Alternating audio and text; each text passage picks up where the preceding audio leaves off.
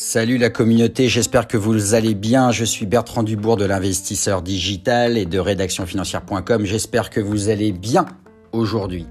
On va voir les placements les moins liquides. Alors globalement, les placements qui sont les moins liquides actuellement, on peut les dénombrer au nombre de quatre. Il y a le private equity, l'immobilier en direct, la pierre papier, donc surtout les SCPI de défiscalisation, et l'or. Alors tout d'abord, on va voir l'immobilier. Alors l'immobilier en direct, euh, c'est pas très liquide. Investir dans la pierre n'est pas un investissement liquide car il faut du temps pour convertir cet actif en espèces sonnantes et trébuchantes. Le processus de vente d'un actif en direct est long car vous devez pour cela trouver un acheteur, négocier un prix de vente, puis attendre les délais administratifs. La conversion peut prendre des mois.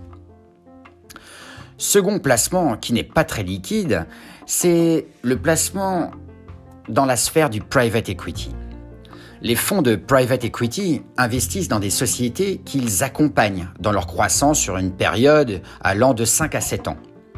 Le financement par l'apport de capitaux des investisseurs privés est un levier de croissance essentiel pour les entreprises qui veulent croître sur leur marché. C'est donc un type de financement alternatif car il s'extrait des financements classiques comme l'emprunt bancaire. Le private equity ou capital risque ou encore appelé capital investissement consiste à s'engager dans une société non cotée pour la revendre avec une plus-value importante. Pour un investisseur privé, intervenir dans le private equity est possible et revient à investir dans le capital d'une entreprise.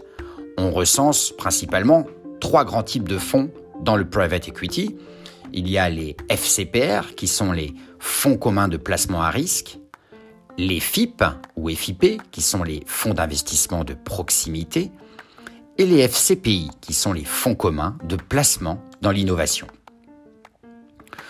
Troisième investissement ou mode d'épargne qui n'est pas très liquide, c'est les SCPI de rendement.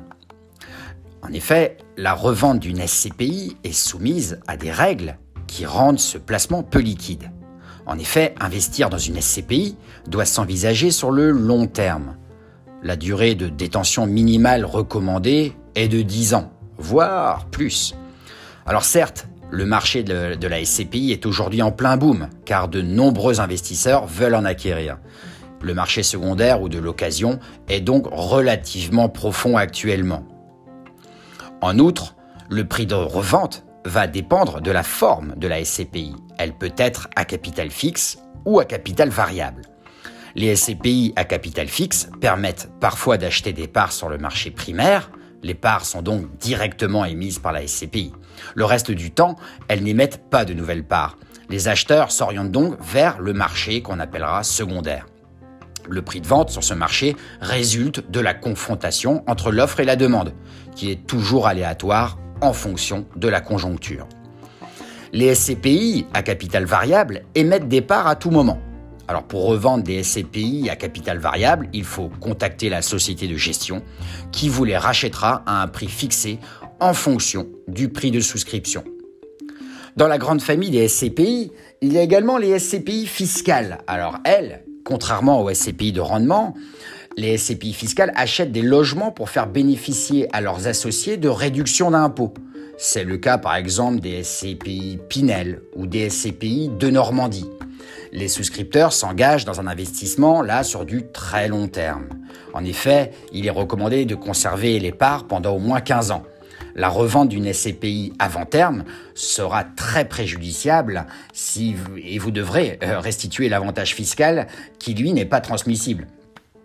En tant qu'investisseur, si vous cédez vos parts à un prix bradé pour l'offrir à un nouvel acquéreur, ce ne sera pas terrible. Enfin, dernier investissement peu liquide, c'est l'or. Alors sur cette classe d'actifs, les avis divergent. Lorsqu'on détient de l'or, il ne rapporte rien tant que vous le conservez. Ce n'est donc pas un placement qui vous permettra d'obtenir des revenus pérennes sur le long cours. Néanmoins, l'or peut être revendu assez simplement à condition qu'on soit dans une période favorable et que l'or soit donc en hausse. L'or apporte surtout une couverture contre l'inflation. L'or est une valeur refuge qui fonctionne un peu comme une assurance. En cas de coup dur, on peut le revendre, avec également des possibilités de moins-value. Voilà, j'espère que ce podcast vous aura plu. j'espère vous retrouver très rapidement sur le blog de rédactionfinancière.com, le spécialiste du contenu SEO. Alors je vous dis à très très bientôt pour un prochain podcast, sans doute sur la fiscalité cette fois-ci. Allez, à bientôt.